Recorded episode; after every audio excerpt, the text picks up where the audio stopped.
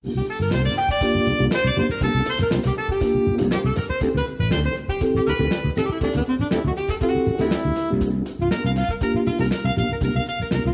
ばんは。11月21日金曜日夜トレです。金曜日のこの時間は夜トレをお送りしていきます。今日の担当は加納内彩子です。今日も夜トレは FX 投資家を応援していきますよ。今日のゲストはグローバルインフォの沖野金夫さんと FX プライムの上田真理人さんです。よろしくお願いいたします。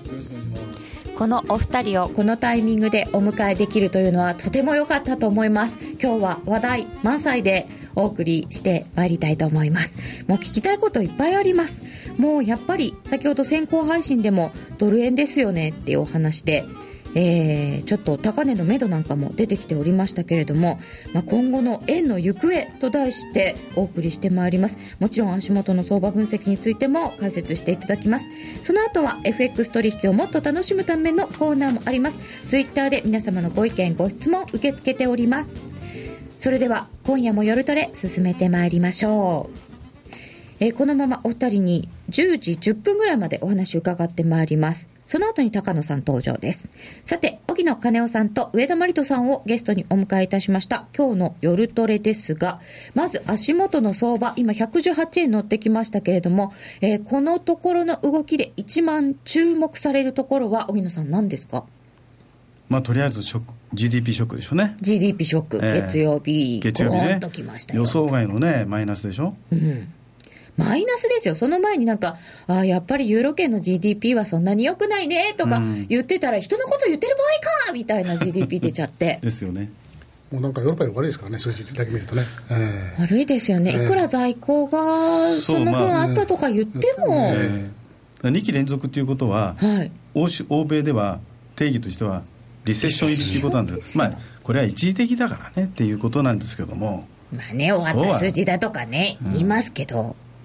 その前の7.1も、マイナス7.1も非常にショックな数字だったわけで、そうすると当然、まあ、あのいろんな流れからくると、プラスは当たり前だろうみたいな世界にいった中で、マイナスですから、結構ショックで起きてるんですね。そうですよね。あれもマイナス予想してないんですよ、エコノミストも。エコノミスト全員外れ全員外れですよ。何してたんでしょう見てないから。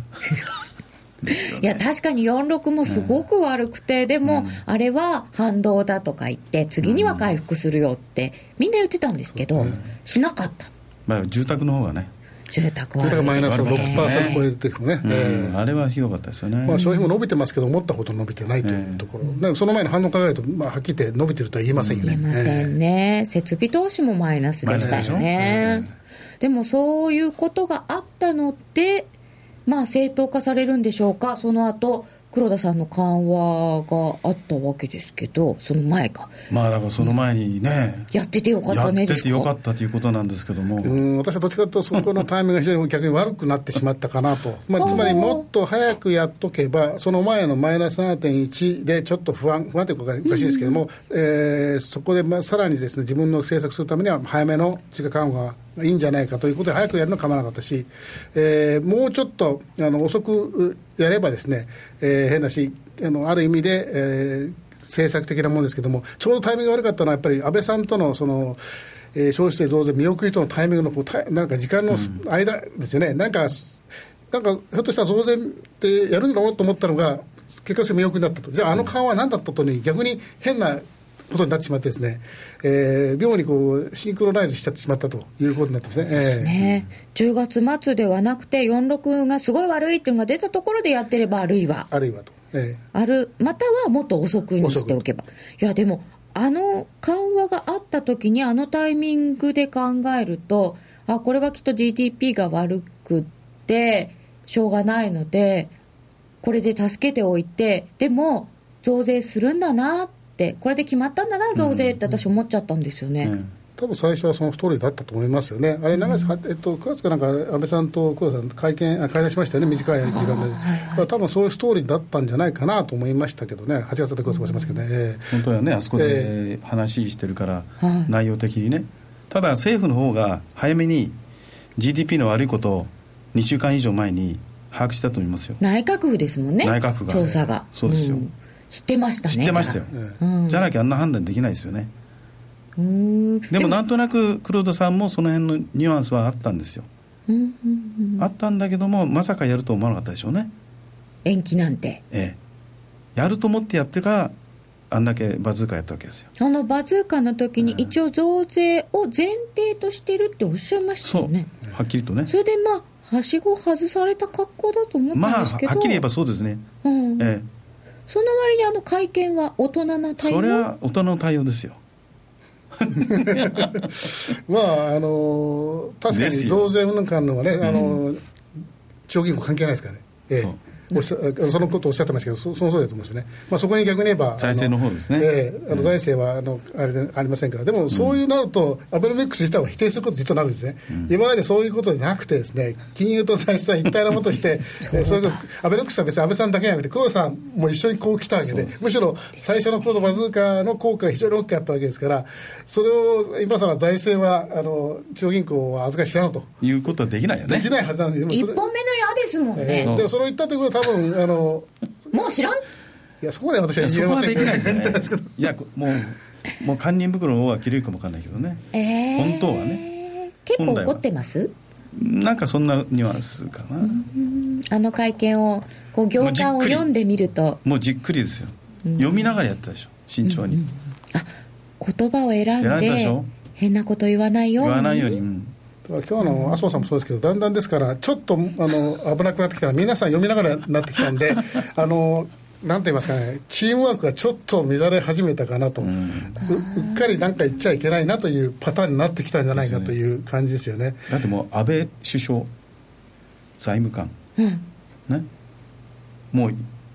一心同体やつだからね。そこにあの内閣府の参与が2人いらっしゃるじゃないですか本田内閣官房参与。はい。それと浜田。浜田ええ。参与、えはい。本田さん浜田さんはもともと本田さんなんかは増税延期論者でいらっしゃる。もうだって最初からもう10月ぐらいからもうアプローチしてましたからね。でこちらの意見をええ。安倍さんは取らもれたってことですよね。でその他の方々はなので紙読むことになった 神読むっていうかね、えー、それか、まあ、そんな人ないと思いませんけどね、たまたま紙があったと思いますけどうね。ーんそうか、まあ、その辺はいろんなことがありましたね状況としてはだよ、ええこんなにあの短い期間にいろんなことがあってまあそれで選挙ですよ今度選挙になってしまったのですけれども、まあ、あの今回、その大義が何だどういうのかって言ってますけども、少なくともそのそそういう必要はないということもちょっとあの乱暴なんですけども、やっぱりそのアベノミクスの芯を通っているんであればです、ね、それはそれで一つの理由になりますし、そもそも解散は首相の専権事項ですから、あのそこにまあ政治生命をかけているという意味では、あの別に外からワイワイ言うことはないと思うんですね。ただ、まあ、今回、あの安倍さんがおっしゃってるあのハードル非常に低いんでね、過半数、過半数ということですから、あの今度はあれですか、確か238 8が過半数ですね、ええそうすると単純にまあ公明党がですねプラマイゼロで場合ですね、88議席失っても維持できるというですね非常にあのなんか緩いたあのなんて言いますかターゲットになってるわけですよね。ですからまあそうはさはされどですねじゃあさすがに80とか減ったらこれやっぱりいろいろやりにくいんだろうなと、まああの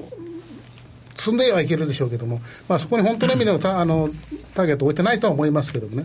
ただ、まあ、ちょっと政治の話はあんまり私は得意じゃないんですけども、じゃあ民主党がですね、矢に下って、なんか得点があったかというと、えーまああのまあ、得点はゼロですよね。むしろ失点といいますか、それもまあ今の方というよりは前のいろんなあの元首相の方がですね、えー好き勝手にやってたこともありますし、あとはまああの今更という感じでいろんなそのまあ吉田長所が出た時で、まああの元のあの方々のですねいろんなことがですねまた蒸し返されたということ。で、まあもう今党員でいらっしゃいませんけれども、まあちょっと宇宙的な方がですね、まああちこちで勝手な言動をしているということもあってですね、民主党もまあさほどといいますか、まあもちろん失点ですと。でここに来てみんなと回答しまして、えー一気にそのなんて言いますかね野党がこう集結になってますけど、まあそれはそれでえ今更という感じにしますので、いつもその選挙のたんびにそういうことを繰り返してるとですね、まあまたじゃあ選挙終わったらまた分裂するのかよというようなようなね。本当ですよね、えー選挙の時だけ、えーまあ、そういう意味では、ある程度まあまとまればね、それはあの変なし、自民党党の何議席か何十席か分かりませんけど、それは食うことはできるでしょうけども、まあ、政治の流れとしてね、それはいかがなもんかと私は思いますので、私はあの自民党の支持でもないけど、民主党支持ではありませんけど、あの大義、大義なんて言ってる暇があったら、やっぱりきちんとした政策を見せてほしいですね、えー、そうですね、これからまあ公約、マニフェストなんていうんですかね、ちゃんと出してくれないと、ちょっと日本経済という意味で言うと、まあ、GDP、今回のは、まあ、あのこの後在庫とか修正はあるんでしょうけど。二次改定が出ますよね、うん、12月に。それどもしかしたらプラスになるかもわかんないですよ。そうですね、ええ、二次改定で。ですね。あれ一次改定の速報ですからね、うん、ええ、結構動くんですよね、あれ。あれはもうあのかなり、うん、触れまぶれますからね。そうですよね、そんなに触れるやつで決めてるのかっていう気もしないでもないんですけど。でそれだにしても日本の経済としてはそんなに強くないですよね。はっきり言ってそうですよね、うん、ただまあ一応構造改革まあねこう貿易収支見てもなかなか、ね、貿易収支赤字つついてるじゃないですか。でもちょっと輸出増えましたとりあえずはね。とりあえず、ね、ちょっとね。ちょっとね、そんな中でじゃあこのあとまだ円安進んでいくのかっていうことなんですけど今一番こう円を売る手がかりっていうのは何になるんですか？だから2つの面で、私はまだですね、まあ、いい悪いというかという極端に本当は2極ではないんですけれども、あのここまで来た、えーまあ、あの円安はいい円安、つまり外人の株買いが入ってで円が売られたというところまではですね、うん、あのまあ、それをいいというならばいいと思うんですね。ただ今後気をつけなきゃいけないのは、あの今おっしゃってたその日本経済、本当に大丈夫かというところでですね、うん、えー、そういう意味で日本経済が、えー、悪いという意味で売られる、えー、円が売られる、うん、でさらに、えー、株がもし売られたら、もうこ次はですね今度債券売られるというとんでもないパターンになりますので、そんな日本になりますからね、えー、そうすると日本売り、つまりあの金利は上がりのです、ね、株は下がりのです、ね、円は、えー、と安くなって、うん、えー、で今やあの輸出機をかなり外に移転しますから、円安のメリットを受けるのはあまり少なくて、エネルギー価格がボンと上がって、うん、さらに今、原価格が低いからいいんですけども、原価格がボンと上がったら、もう日本経済は沈没になってしまいますので、うん、まあ、それはあのドル円のレベルじゃなくてですね、今後のですから、どういう経済になっていくかということなんで、やっぱり消費であんまりお金を落ちないということは、やっぱり懸念事項ですよね、うん、アメリカもそうですけど、やっぱり GDP に対するです、ね、消費の割合ってすごく大きいですから、うん、ですから今、企業がまあ工業式上げてますけど、それやっぱり賃金に落ちていって、さらにこれ、消費に落ちていくというためにはどうしたらいいかというのを政府に考えてほしい、それがまさしく第3、第4の矢だと思うんですよね、えー、そうですよね、えー、この循環がしないっていうのが問題ですよね。えーえ。ーだから、まあ、あの私なんかはもう個人的な考えでは消費増税やっぱりやるべきです、それは財政規律当たり前の話なんですけども、うん、やっぱりそれと同時にその、もちろん法人減税も必要だし、個人のベースですね、やっぱり所得減税も必要だし、うん、その中で、えー、いかにこの無駄も削るかと、まあ、あの前回の解散とかありましたけど、やっぱりちょっと議員の数数多いですよねとかですね、あと会計検査院なんか、今、会計検査院でいいかな、その指摘でも無駄が非常に多いという指摘もありますんで、やっぱりそこであの削るだけだとだいぶ財源出てくるはずなんで、あのそういう意味でいきますと、ちょっとあのばらまきでその経済を下から押し上げるとは無理だと思いますんで、もっと根本的な土台を変えていかないといけないんじゃないかと思いますけどね。そうですね議員定数変えてないですもんね。変えるって言ったんですよね。もうあれはもうなし崩しになってますよね。おかしいですね。でまあ、その法人減税、まあ、下げるにあたって賃金上げなさいよということをこれからやるわけじゃないですか。だ経団連の方もそっちの方向で動くという方向ですよね。この経団連さんがねまた、えなんか抵抗勢力みたいになってますよね。とりあえずはね。とりあえず。ねだ今回だけど、まあ、選挙で連合が民主党を少しまだやっぱりサポートするんで少し反動で少し増えるかもしれないで、選挙の行方についてある程度、まあ、楽観に的な見方もあるけども自民党が少し減らすっていうところもあるし。えこれどれぐらい減ったらドル円がどうとかありますか？まあ238議席きり取れなかった場合自民党単独でね、うん、その場合やっぱり株はちょっと売られるんじゃないかと言ってますね、うん、株が売られてそう株だけですよ今、うんもうみんな見てるのは株だけ。だから株が売られますから、今の発想とあのなんていうか、一時的には円が買われますよね、だけど結局、需給面でものすごい逼迫しますから、あの今、ドルをですね売らなければいけない人は誰もいません。で前はドルを、まあ、売ってもいいかなとしていました、今、その人もいません、今もうほとんど。ドルを買わなければいけない人ばっかりなんですよ、だからそういう意味でいきますとあの、株が売られて、円が買われても、それ一時的な要因であって、うんあのやっぱりまた円は売られるしかないという状況になると思いますね、円を売るというよりは、そのドルを買わなきゃいけない、人が多いんですから、日本国内で、うん、でそこで外人がさらにまた円を売っていけばです、ね、やっぱりこうドル円というのはさ、あまりあの下は限界だと思います、ね、あそうなんですね、えー、もう需給的に、需給もう完全に需給的に、本当に、本保税の実需の買いが遅れてるんで。実需あの輸入の人とか。そうですね、輸入あの、オプションでリバースノックアウトっていうのをつけてますってあの、実際は下で買いをつけてたはずなんだけどノックアウトつけて、要するにコストコンシャスですから、意外と日本の企業の方は、オプションに対して、も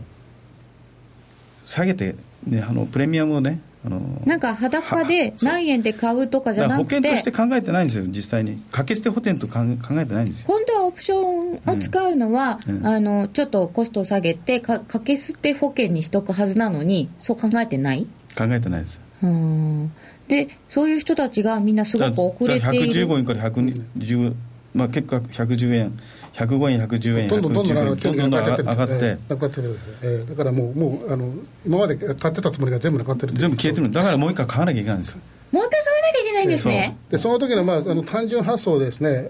俺はまあこれは個人のでもたまに考えてる俺は105円で持ったのと思うから、今115円になったら とても買えないから105円になったら買おう。やっぱり半年間ね、えー、半年間ずっとレンジだったじゃないですか。105円からとか、はい。で105円を行くまでに輸入の方にメガバンクのセールスの方はもう買いなさいよ買いなさいよ言ってもかかわらず聞く身を打たない。100円ぐらいまで落ちたらまた買いたいとか。あのまあ、日本のお客さんはそういうスタンスなんですよ。まあ、買いづらい環境でも理解できるんですよ、うん、あのずっとステイしてましたし、うん、あのご存知、金利差甘いんで、ディスカウントあんまり取れないんで、あの先も取れないんでというあれあったんですけど、やっぱりちょっとそこはね、あのある意味でちょっとあのそれを反面教師にしてですね、個人の方もちょっと学んでもらいたいなというのは、やっぱりトレンドフォローってやっぱ大事ですね、動き始めたそうですね、ええ、そうですね、えー、日々の日ばかりじゃなくて、やっぱりもう政策なんですから、完全に、2012年の後半に、ね、僕はもうラジオで言って言ってしまいましたけど、完成ですと。国策相場？国策だからどれ円買いましょうと91、2円ぐらいの時に、もう次の日も95円ぐらい上がってましたよ。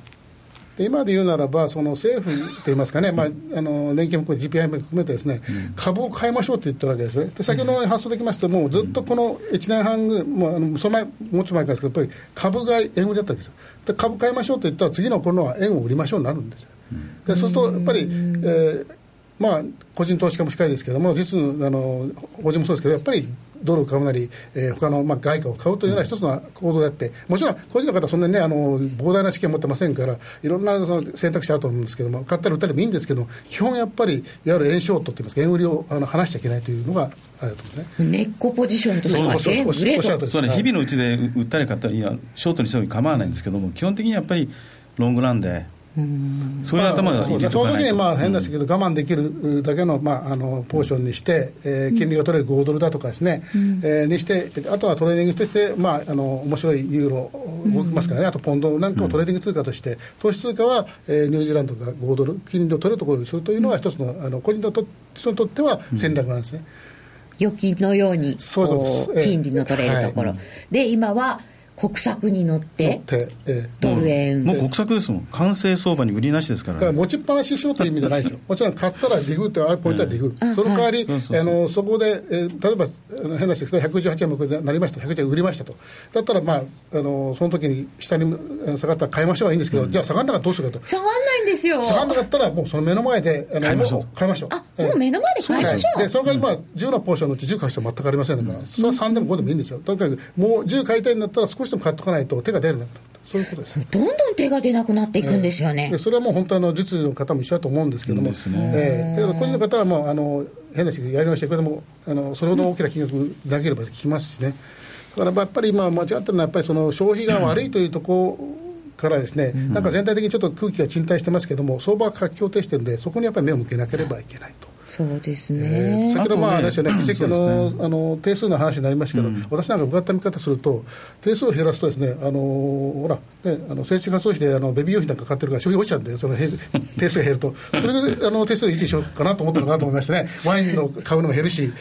議員定数維持するの。小さい消費のため。消費のためじゃないかとそうそうやっぱり一応そう思いたいですね政治家なんだから、やっぱりあの年金の景気悪いんでね。それでこう維持してね自分たちが消費を支えているんだという、えー考えをお持ちなのかと思わず疑っちゃいますけどね,、じゃあどっかでもらってきたのじゃなくてちゃんとご自分でいっぱい消費していただいて。そうですね。えーとさて輸入の人って為替予約あんまししないって聞くけど本当にそうなのか。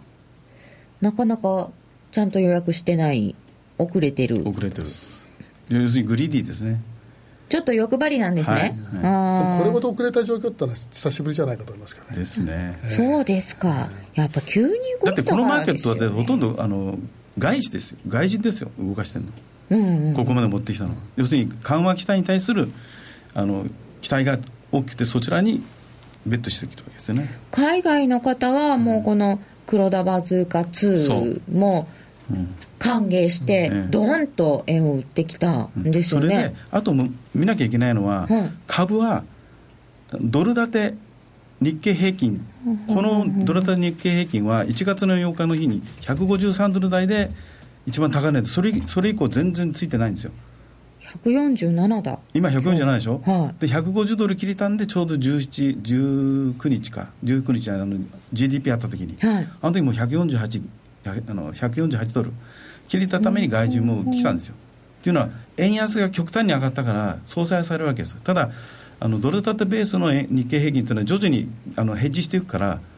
その分儲かったわけですよ。これドル建てにすると変わってないから儲かってないよねっていう人いるんですけど儲かってます？ちゃんとヘッジしてちゃんとヘるッジしてるから。うーん。だからだから円売り150ドル切れたところで売ってきたんですよ、ヘ今日なんかッジしてるか145ですよ。らあの株が円売りになるだけで、ヘッジなかったらそうはならないですよ、こそうですよね。そうですよ。だから彼らは別に円持ってるわけないから、もともと。ですよ。だだからそそれはねあの海外の投資家はそのドル建てあの日経平均を見てますから今日なんか145ドルですよそうただ145 145ドル切れるとまた買ってきますよこれ。そうなんですだから余力があるわけですよ。で一番高かったのは197ドルってこれはもう 2000, 2000年の時なんですよね。昔の。2000年、はい。あのネットバブルの頃ですか、ええそうそうそう。えーじゃあこれ145ぐらい割れてくるとまた買ってきて。でもうだって今年の高値抜けてないんです。円安になっても抜けてないんですよ、逆に150切れたんで海外の投資家はもう一旦リグってきたんでよ。ますさしくそれちょうどそのとタイミング的にはですね、もうすぐあの、ね、今年の決算期終わりますので、まあ、実際には12月ですけど大体もう11月までが計算ですから、そうすると新フィスカルイヤーに入るんでそういう意味で言いますと、まあ、買いのチャンスとなりますとまた株が円売りを続けるということになると思うんですよ。ヘッジファンドの方々はええ。もう一回同じ戦略でいく。だってもうもうベッティングしてますから。そっちにかけてる、ええ。ただあー10月ね日経平均落ちたのは日本の企業の決算期はの前ははい。5週間は自家自社株買えないんですよ。決まりで。あだからそういうのもあーって売ったんですよ。自社株買い出ないなと思ってちょっと売った？そう。いや自社株はうあのう売れあの日本日本日本というかその決算の前そうそう。5週間。5週間そういうあの決まりあるんですよ。うんうんうんうんうん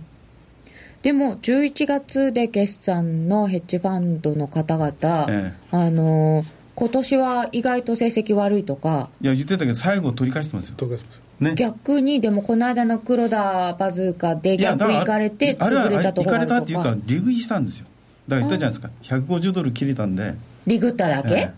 えじゃあ最後にかなり稼いでます？え稼いでまと思いますすよ、え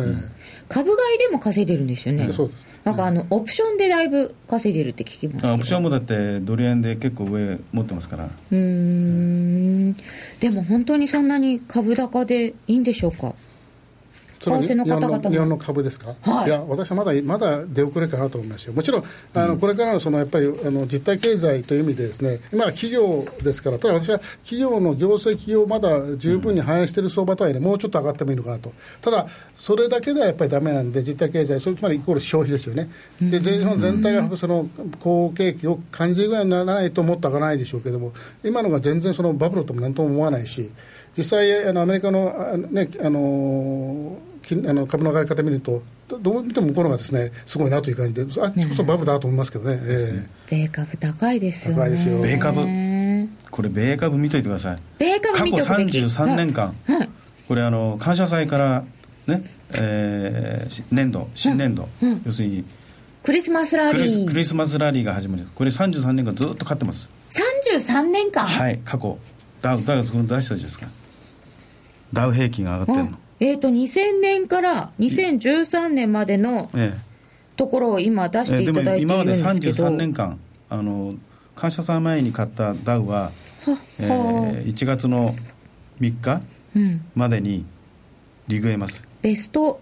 6マンスが始まったんですよね11月で、えー、しかもその中でもこの感謝祭から年末にかけての相場は強い。そうなんですよだから11月の第4週というのはそういう動きですね、日本株もそうです。そうですよね、11月の最終週って、何年だかずっと強いって確か、日本株12年。12年。日経日経の方は12年。12年。でも米株がこんだけ強かったら日本株も結構強いですよね。だから絶対に1万7000割は買いですね。だから来週に向けて来週に向けてみんな仕込あのどこで仕込もうかっていう感じですよ。本当ですか、ヘッジファンドなんかえー、うん、そうするとまだオプション買ってますしね、日経225、1万8000が、だから結局、まあ、インデックスはいいんですけど、日本の場合はやっぱり本当にその、なんて言いますかね、今のそのダウの構成がいいのか悪いのかという議論をしないと、うん、個別株になると非常に難しくなるとかありますよね。えー、ね歪んだ指数ですよね。えー、もう一つはやっぱりこう、まあ、あのなんとか変だなと思うのはですね、あの先ほどちょっとちらっと申し上げましたように、その輸出企業がですね、海外、あの生産海外転してますよね。やはりいまだにですね、たった1円高になるだけで輸出株売られるという、あれもアホな話だって、その企業のですね、えー、生産拠点がどこにあるか、まあ、見てなくてですね、単に売っただけで、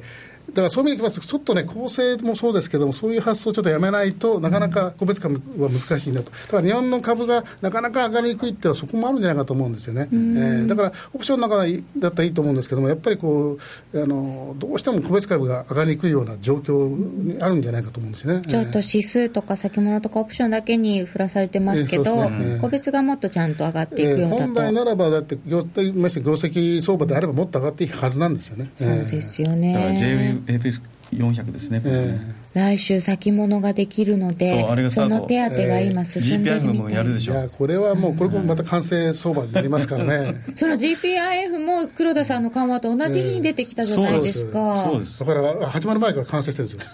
もうだから完成が完成。したとかか感じの違う方。そうそうああもう出来上がってるんですね。そうですよ。えー、っとだからそれに乗らない手はないじゃないですか。主の子の言わないで買いましょうっていうことなんですよ。おしめ買いですよね。そうと思います、ね、でもね、いただいてるんですよ。うん、おしめ買い待ってるんだけど、おしめ待つのに疲れました。おしめ買いにおしめなしですね。そりゃそうですよ。すぐ買う,、買うと。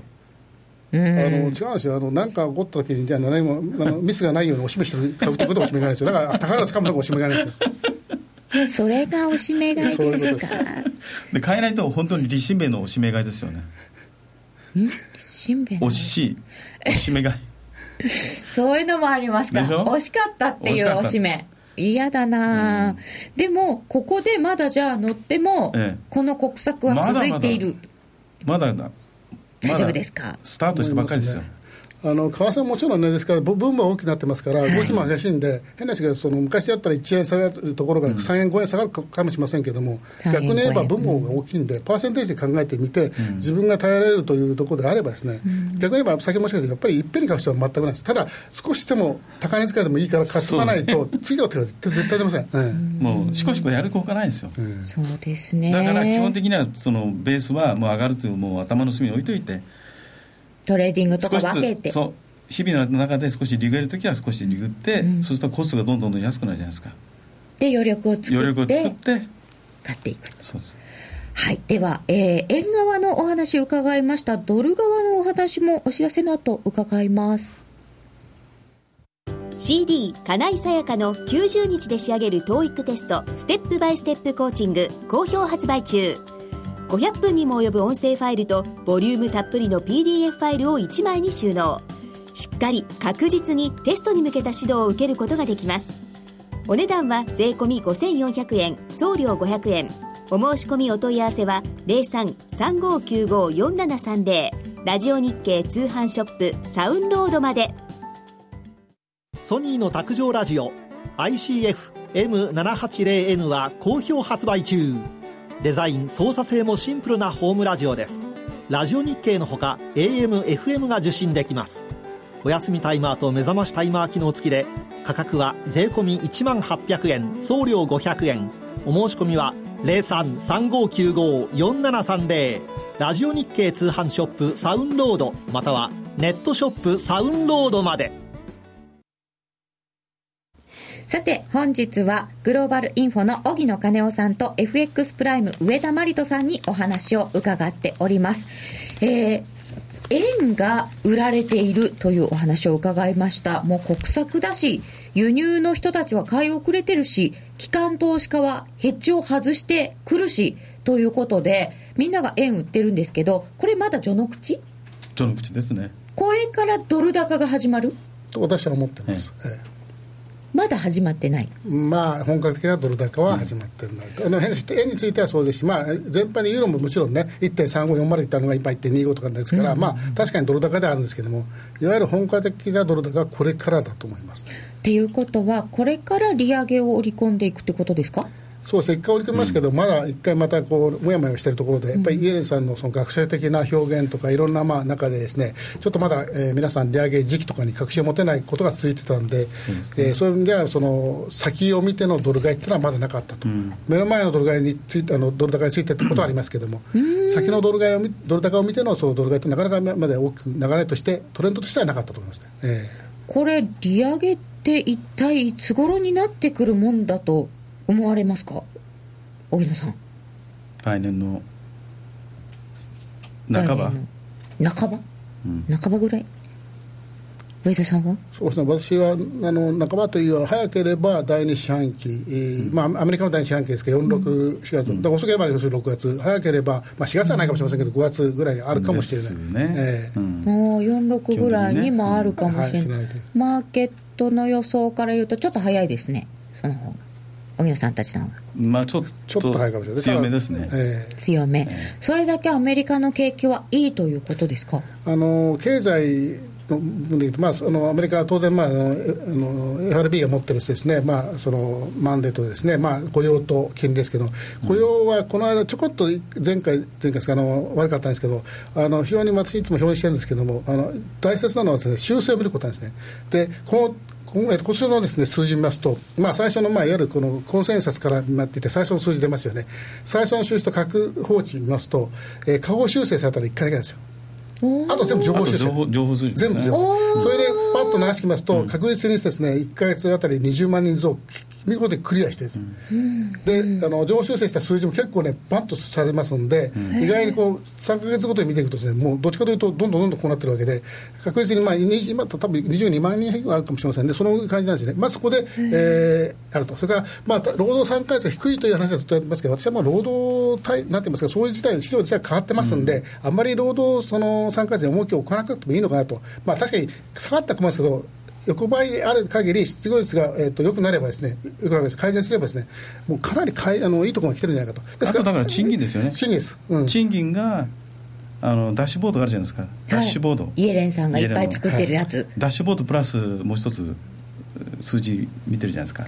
えっ、ー、とジョルツ？なんか変なのありましたよね。まああれは参考になるでしょう、それで賃金で来た月に消費来ればいいわけで、うん、ただ国利よりもだんだんその、なんて言いますかねこうまだら模様のまだら薄くなってるような気がするんですよね、うん、そういう意味でいきますとやっぱり確実にその実体経済が回復していることは間違いないと思います、うんまだらが薄くなっている、はい、まだそのまだら関係とは言いませんけども、あの美白効果ができたんじゃないかというふうに思いますけども。美白したんですね、そうです。いや確かに今ちょっと足元の小売りの状況が決算とかがよくてそうです。よね。年末商戦いいのかな、あら雪降っちゃったけどあとセンチメント系がずいぶん安定して進んでましたよね。ミシガンとかですね、あのあのニューヨーク連銀のですね。いいですよね。フィリーの21年ぶりって何ですか、あれは、だまああの辺はちょっと今一つ分かんないところですけどね、まああのアメリカ人の計算力に若干の疑問は残りますけども、それでもやっぱりあ安定してますんでね、少なくともね、えー、だからアメリカの数字もたまに中国の数字並みになる時ありますかね、ブレがね、なんか、あのどっか間違った、どっか、あの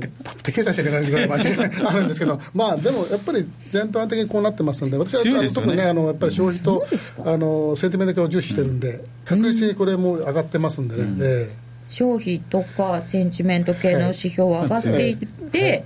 そうするとこの時期ですからまだ11月ですからね、そうなると今後の状況次第では先ほど申し上げたあの46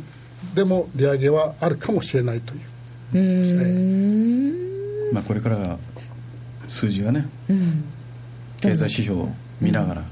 今今後はやっぱりその利上げとかを考えていくときに経済指標を見ながらっていうのがすごい重要になってくるんですか、だからコアであの CPI のコアね、はい。コア見なきゃいけないしね、もう本当にあのあれですよ。あの 物価とですね、えーそれからまあ消費ですね、この2つですね、本当に。えこの間の CPI はがプラマイゼロだったのにもかかわらずコあコアか。コアで見るとプラス0.2だから、うん。予想プラス0.1でそんなに違わないんですけど、ん。インフレディスインフレ懸念は後退とか言われてました、こんぐらいでもういいんですか？こんぐらいずつ改善していくそうです0.1でも大きいですよ、あそうなんですね、うん。でそういったところを見ていくとアメリカの景気はいい。で金利上がってきますか？今米金利がだからこれ、米金利なかなか上がらないのは、あの中銀が買ってますから、よその国の、えあの結局ですねあのアメリカ国内の金はですねさっきちょっと株式市場バブルっぽいと思いましたけど株に行ってるんですけども、外からのお金は行きようがないからあ国債に行ってるんですよ。だからどうしようもなくやっぱり金利はそれは当たり前の話で市場原理ですねあの、その変われれば金利上がるはずがないんで。かといってじゃあ、えーその日本では記念されているようにそれが全部逃げてですね金利が暴騰するようなこともありませんし、ある程度だんだんそのバランスよくなってくるんで、まあ、長期金利についてはちょっとなんか確かに懸念事項ではありますけれどもあのやっぱり根本的な金利の元はです、ね、やっぱり実体経済なんで、確実にそれが良くなれば上がってくる、ただ、あの私が言いたいのは、じゃあ、利上げするかって、ドルが一辺倒上がってるわけじゃなくて、むしろ利上げの時期が確実に見えたときはピークになる可能性もあるんですよ。あ出尽くし出尽くしという表現もまあそうはそうなんですけども、何でもその材料を先取りしますんで、はい。そこまで皆皆さん期待感があるわけですから、そこで一気にその利上げ時期が明確な時にボンときて、その後は期待感を一回リグーというのがありますから、ですからあの、そうでなければ本当にこのままいけば、ドル円は150になってしまうし、であのユーロは1になってしまう。そうそういう状況には多分ならないと思いますんでね。えー。も債券の市場はやはりあのデュレーションのポジションですから、バンクアカウントっていうのは完全にロングですから。あそうなんですか、えも持ってるこうなんていうんだろうあだからのデュレーションを長くするそうだからもう金利が、ね、上がると上がると思えばもそっかそっか、うん銀行の方々は上がるなと思えば残存期間を調整してくるだけで別にそれを売ってくるってわけではない、う、まあ、あの短期のポジションはそうやりますよ。デュレーションショートにして、ん。短くして。ここっちを買ってこっちを売ってとか。えっ、といただいております。だからこの間2割れ2割れたじゃないですか10%一回。はい。あれも完全にあれ投げが入りましたからね。あれはほら、えー例の、うんファーマシーの、ファーマシー、えーファーマシーのあったじゃないですか。あのファーマシー。アイルランドの。あはいはいはい。あれの要するに租税の回避のためにアメリカ政府がディーリングをオフにしたんですよ。で一気に債券と株にヘッジしてたあのポールポールソンが投げたんですよ。そのそれで去年先月のあの下げはそれなんですよで。え10月の15日。だってちょっとちょっとおあれはかしい動きでしたよ。小売りでね落ちたんじゃないですよ。あそうそう小売売上高が悪かったのでって言っててました。あれはポールソンの要するにヘッジファンド分投げ。ヘッジした分の投げたんですよ。あの役員会でオフになったから。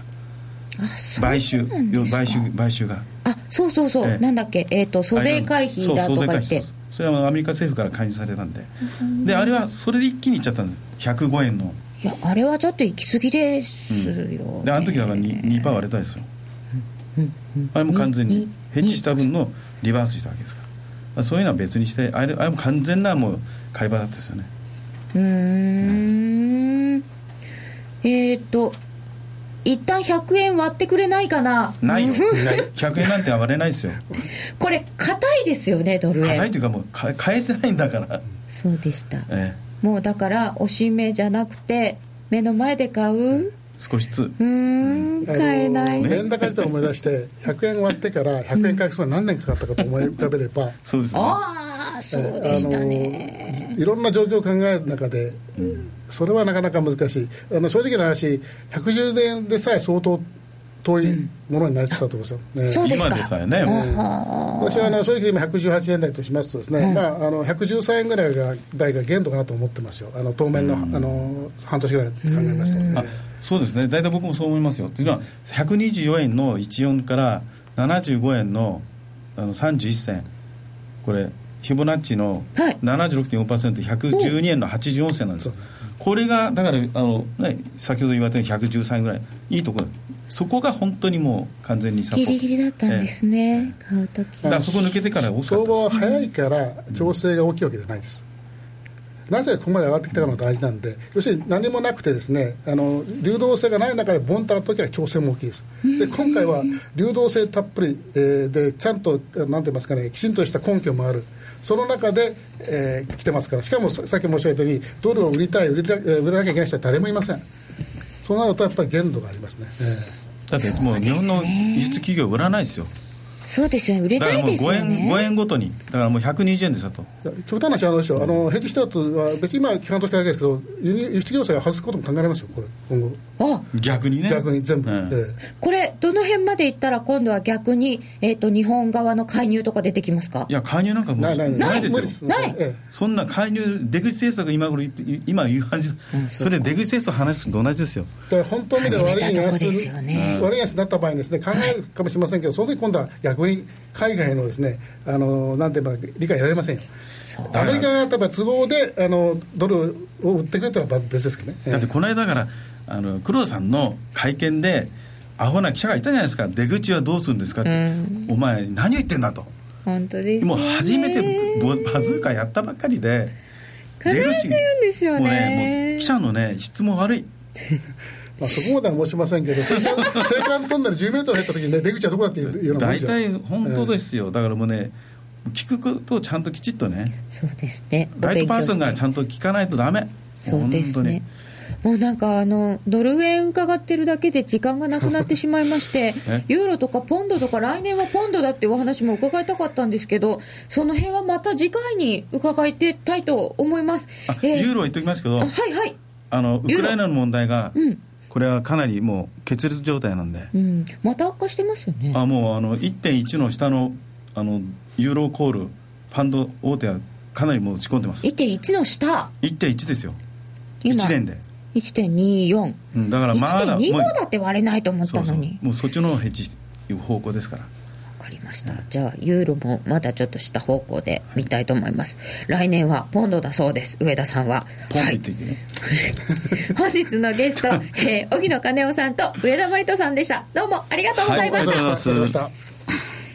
ドル円が大きく動き始めた今だからこそ選べるミラートレーダーで FX トレードにチャレンジしてみませんか ? FXプライム by GMO の選べるミラートレーダーはストラテジーと呼ばれる運用実績の高い投資戦略を選択するだけで24時間自動で売買収益チャンスを逃しません。また、為替のプロが厳選したストラテジーのパッケージ、ストラテジーパックも多数ご提供しております。システムトレードを始めるなら、FX プライム by GMO の選べるミラートレーダーをご利用ください。株式会社 FX プライム by GMO は関東財務局長、金賞第259号の金融商品取引業者です。当社で取り扱う商品は価格の変動等により投資額以上の損失が発生することがあります。取引開始にあたっては、契約締結前交付書面を熟読、ご理解いただいた上で、ご自身の判断にてお願いいたします。詳しくは、契約締結前交付書面等をお読みください。気になるレースが今すぐ聞けるラジオ日経のレース実況をナビダイヤルでお届けします開催日のレースはライブで3ヶ月前までのレースは録音でいつでも聞けます電話番号は0570-008460 0570-008460 0570を走ろうと覚えてください。情報量無料かかるのは通話料のみ。ガイダンスに従ってご利用ください。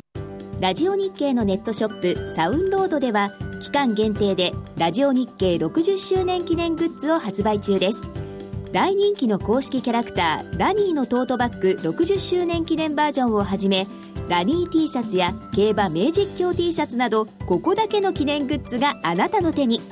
売れ筋ナンバーワンは名実況踏み切ってジャンプ T シャツ。売り切れの場合はごめんなさい。ネットショップサウンロードで検索。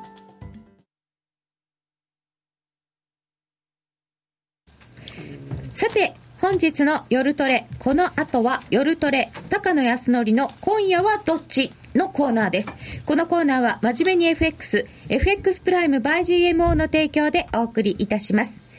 ここからは FX 取引を真面目に、そしてもっと楽しむためのコーナーです。高野康則さん、よろしくお願いいたします。そして、エミリちゃん、よろしくお願いします。はいよろしくお願いしますちょっとやりにくいですね。そうですね。はい。濃ゆい話の後に。いやもうみんな話終わっちゃったんじゃないかえ、でも高野さんは高野さんの見方でどうだったかっていうのを伺っておかないと。ほら、タカピー来たーって言われてますよ。いやもうお待たせしましたちょっとね、エミリーって書こうと思ったらミリンになってもんだ。はいみりんです、まあエミリーですからねエミリーです。はい。はいで、えっ、と、高野さん、まあ、ここまでのところの見方で、これは言っとかなきゃっていうのは何ですか？うーんそうですね。あの麻生さんの今日の発言なんですけど、あれ多分今日解散だからああいうこと言ったんだと思うんですよ。解散しちゃ、の、宣言しちゃった後で言えないから？うん、というかあの一応選挙じゃないですか、だから選挙向けのなんていうんですか。こあう一応。リップサービス？そう。あのいやだ結局なんか円安のデメリットとかもいろいろ言われてますから、はい。そういうこともちゃんと考えてるから大丈夫なんだよっていうポーズ。うん。ポーズ。ポーズ、まあ、大事ですね、きっと。ああいうまあ、ま方あ選々には。挙ですか。ら選挙の時はいい人になるんですみんな。みんなね、はい。終わってからちゃんとやってほしいよっていう、選挙終わったらもう関係ないんです。本当な。どうでもいいそれは困っちゃいますね。困っちゃいますね。エミリちゃん、ずいぶんあの、選挙勉強したみたいですけど。いやなんかもう選挙のことでいっぱいテレビで流れてるんでいろいろと勉強になりました。あの、ね、こんなにお金かかるんだとそう。か。700億800億1回の選700挙でぐらいかな。うん。税金がそんなに使われちゃうということで減税に回してくれって言いたいです、その分ね、あった方がいいかもしれないですよね。ちょっとかか、かからない、もうちょっとお金のかからない選挙とか考えていただいた方が。うんまあでもかからない選挙にするために小選挙区にしたんだと思うんですけどね、ああ、そうか。最初はそうだったんですね。中選挙区だと結局あのー広い範囲を回らなきゃいけないから その分お金かかるみたいな。すごい本当かよっていう話ですけど。まあ、ね。あのーあんまり政治の話をここでするのは僕、まあ、あのしにくい正しくないんですけど、まあ、ただちょっと一言言いたいのはちゃんと約束守ろうねっていう。本当だ。守ってくれ。みんな思ってるんじゃないですかね、みんな思ってますよね。多もっと分ね。あの民主党とかも他のことじゃなくてもっとそういうことを言えばいいと思うんですよね。そうですよね。つっつくとこ違いますよね。そう。でこう公明党と組んで。あ、でも自分も約束守ってなかったからな。まあでもそれはほら、ねあのかもう過去の話ですから。え？知らないふり？え？で今はだってほら民主党はうん守りたくても守れないわけだからそれはまあ置いといてみたいなで、この選挙は、まあ、この後、12月14日に投開票ということになるわけですけど、ドル円への影響としてはどうですか？あのまあ結果がおそらくその安倍首相信任という結果に多分なるんだと思うんですよね、アベノミクス承認と。うん。であとは、まあ、あのさっきもそういう話出てましたけれども安倍さんとしてはですね今回、まあ、国民に信を問通ってそれで、まあ、信任を得たということになるので、もう何でも好き勝手できるということで、まあ、あのよく取ると要するにアベノミクスがもっとさらに、えー進展するとうん。あの前向きに捉えればね構造改革とかできますよ。っていう、まあ、あの外人さんは割とそういうふうに素直に取るのかなというふうに思いますね。小泉さんの時そういう感じだったんですかね。うん、まあそうなんでしょうね。でも、まあ悪く取ると、なんか原発とか、安全保障系とか、はい。そういうところに行く前にはい。選挙やっちゃったのかなっていう気が、まあもちろんあのそれをしかももっと強力にうん、やるためにと。うん、まあただその経経済というかその目先のお金の話だけすると原発再稼働っていうのは多分日本経済にとってプラスではあるんですよね。そう言われておりますね。あのあくまでも目先のことだけを考えるとですよ、あの表面的には。これもね難しい問題なんですよ。さてこの後ですけれどもその選挙とかがもう前にあるんでやりにくくなっているところで、あ今日さっき、中国がいきなり利下げをしまして、5ドルがちょっと動きました。そうですね、まあ、でもこれ、まあ、確かに利下げをしたっていうことで、あの中国の景気が上向くんじゃないかとか、うん、まあ、そういうことは考えられるんですけれども、ただ、逆に言うとその、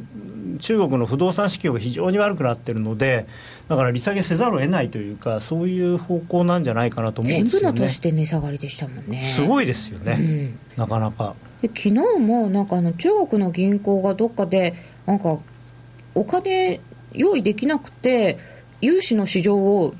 延長したとかいうのが載ってたので なんかなんかやっぱりちょっとどっか危ないかしいな、まあ、あの基本的に不動産が崩れると銀行が一番困りますからね。そうですよね。あの、まあ、お金借りてる人は、まあ、破産すればいいっていうかあの、まあ、よくもないですけどただお金返ってこなくなるのは銀行なので、うん、銀行がやっぱり相当まずいんだと思うんですよね、ね。でいろんな、まあ、闇金みたいなのもいっぱいありますから中国は。その辺でちょっと金融システム不安みたいのがまた出てくるのかもしれないと思いますね。そんなことがあったところで、でもあのその後でヨーロッパ株とか米株の先物とかがとても上がっていたので。まあ、あの金融緩和をしてるわけですからね、ね中国というドイツもフランスも2%以上上がってますね。はい、というような中でございますが、えーと日本は来週の月曜日は振り替え休日でお休みでございます。3連休ですね。連休なのよね、はい、で なんで笑ってるんですか？ねまあそうそうなんですけど、はい、ここで連休ってまあだから今日は連休前だしなポジションどうしようかなとかあったかなと思ってああ なんか休みで嬉しいなって言って連休なのよねって2人で言ってるわけじゃないですよ まあでも為替は別に連休じゃないですからね。うん、月曜日普通にありますしね。動いてるんですよね。はい。そうなんです、えー、私も会社行きますし、そうですか、はい、あそうなんだ。やっぱり為替の人は。明日は会場セミナーですし。みたいなそうですね。あ そうだ。3連休どころか日曜日しか休みないっていう。本当ですね、はい、高田さんいつもあの皆さん休んでる時に働いてらっしゃるから 皆さん働いてる時遊んでるってそんなことはないです。まあセミナーなどはお休みの時の方が来ていただけるので、そうですよね、はい、明日楽しみですね、毎週金曜の夜は、うん、これがあります。飲みに行かずに。行かずに真面目に仕事 FX してます、はい、で、えー、っとこの後来週はえっと、11月のドイツの IFO 景況感指数があったりですとか、えー、先ほどから出てますけど JPX400 の先物が開始されます。アメリカは市地区の GDP の改定値ですとか住宅関連指標が結構あるとか個人所得個人所得個人支出などが出てくるとか。あと他の市場でいうと商品系では OPEC 総会があるのも注目になってるのかな。で、まあ、月末ですので指標多いです。ちょっとね、あの GDP の改定値どうなるのかなっていうのはありますね。あそうですか、はい、えーと、25日の火曜日、はい、22時30分発表、GDP 改定値、どうですか、どどっち方向に？まあ、悪い数字出ると嫌な感じですよね、うん、やっぱり、そうですよ、米株がこんだけ高値圏で。OPEC もでも、サウジアラビアどうするんですかね、もうこれ。また減産しないとかいうと、今度60ドル台とかになっちゃうんですかね。日本は為替がこうなってる中で、原油下がってくれて、まあ、消費者的には助かるんでしょうけど、まあ、でも黒田さん的にはね、原油のせいで追加緩和せざるを得なくなったっていう。うそうかそういう見方もある、うん、そうなんですよ。原油が上がってくれた方がそのデフレ脱却には役に立つっていうのは、すごくこれ変な話なんですよ。本来はね。本来は日本の経済にとっては燃料費は安い方がいいんですよ。どう考えても。ただ日銀としてはあの物価上昇率を2%にするという目標を達成する上ではこれはなんて誤算なんですよね、まさか原油が110ドル台から70ドル台に下がるなんていうのは、思いもかけぬところで誤算が出てくるもんですよね。でそうするとちょっとえーと、GDP 改定値、悪い数字が出ると嫌だなっていうのが気になるのが25日の夜です、ね、そうですね、まあ、あとマインド系の数字もいろいろ出てくるので、うん、まあ、そのあたり、まあ、全体として、まあ、でも下がれば買いだとは思うんですけどねドル円に関しては。ドル円は下がれば買いでしょう、うん、もうだからあの黒田緩和の黒田緩和というかなんですけどハロウィン緩和うんの晩にここで皆様に目つぶって買ってくださいと言ったあの112円っていうのはもう多分、はい。前の2人も言ってましたけど当分ないのかなと。うん。本当に目をつぶって買わなきゃいけなかったんだな。たまにはそういうことがあるんですよね。だ先ほども、あのお三方でお話をなさってたんですけれど、ドル円が1円動くのとか1日で1円動くのとか、普通だったんだからって、まあそうですね。ね。はい、もう上田さんの時なんかもっと動いたっていうお話だったんですけど、うん。なんか慣れてないのでね、そうですうね、ん。まあまあでもちょちょっと前は動いてたじゃないですか。あ確かのに確かに確かに。でもこう2月から8月ずそうそうそうそう。ーっとこう動かないで。っていうかまあここ2年ぐらいいあんま動いてなかったですからね、うん。であとはそれにしてもこうなんていうのかな一方的すぎますよね今回の相場はね。はい、でもまあこういうのもよくある話で例えば昔ポンド円なんていうのは240円から140円ぐらいまでこう ほとんどダーッと下がりましたからね、まあ、途中十何円戻ることありましたけどでもそれがチャートで見るとその15円ぐらい戻ってるのが本当に戻しにしか見えないっていう。15円なのに。そうなるんですね。そういう時はだからもう。あるそういう時あるんですよ。あるんですね、それにぶつかっちゃってるんですね今私たち。そうですね。まあでもそあのまあ、さっきも数字同じような数字出てましたけど123円とか、そのあたりが一つのターゲットだと思うので、まあまあそういう意味じゃ終わりに近いところまで来てるのかもしれない。ただそこ抜けると本当に135円とかっていう話になってくるんで、うーんだから120、123うん、そ120円から123円っていう一つのやっぱり、まあ、あの戻しのターゲットではあるんですね123円っていうのは147円からのトレンドラインかながあるところなんですけど、でもこれ僕はすごくそのさっきはあのもういないかな。あの大御所のお二人はですね、はいその今始めたばっかりなのに出口の話なんかすんなっておっしゃってましたけど、はいやっぱりはなんか始めるときはやめるときのこと考えて始めなきゃ本来はいけないと思うんですね。であの今で言うとその今はまあ一応なんていうのかな日本が望んで円安にしてるとはまあ誰も一応言ってませんけど、まあし自然にの流れに任せて円安になってもらいたいなと思って円安になってもらってるうちはいいんですけど、これがどっかで本当のいわゆる悪いや円安はい。もう円なんか買えねえよっていうふうになってどんどん糸の切れたタコみたいになって、まあ、今もなってますけど本当にどんどんどんどん上がってっちゃって135円140円ってなった時にじゃあどうするんですかっていう。悪い円安っていくらぐらいからなんですか？それは値段ではない？でもね120円超えてくるともうっていうか今すでにもう相当の円安なので、あのまあ PPP っていわゆるその購買力陛下とかで見ると多分105円とかぐらいなんですよね。でそこからもう10%ぐらい上振れてるのでうーん。だそこそうだ今夜はどっちだった？高野さん今夜はどっち、まあまあ、そうは言ってもやっぱり相場は買わなきゃいけないんですけど、はい、だから、ね。もし本当にその日本売りの円売りになったらその時一番よく動くのでそしたら135円で止まらないかもしれない、あご質問についてはじゃあちょっと時間なくなってきているので、えー、とこの後のユーストリーム延長戦で伺いたいと思います、はい。あとですね来週ってことで言うと,、えー、と感謝祭でブラックフライデーありますああとですね来週水曜日にオンラインセミナーやりますと。26日。26日水曜日はオンラインセミナーがあります。あの必ず申し込んでください。高野さんのセミナーがあるときは荒れるんですかね？ああやっぱりそういうジンクスないですね、まあ、あの全世界の為替関係者がみんな固唾を飲んで見ているのでねって嘘ですけど。動けないんですね。そうなってほしいですね。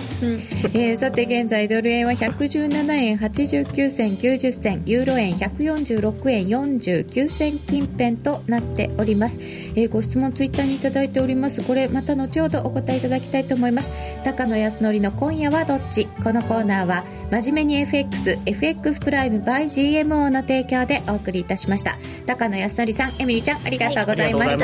た,はい、それではお時間が許せば延長戦で今日はこの辺で失礼いたします失礼します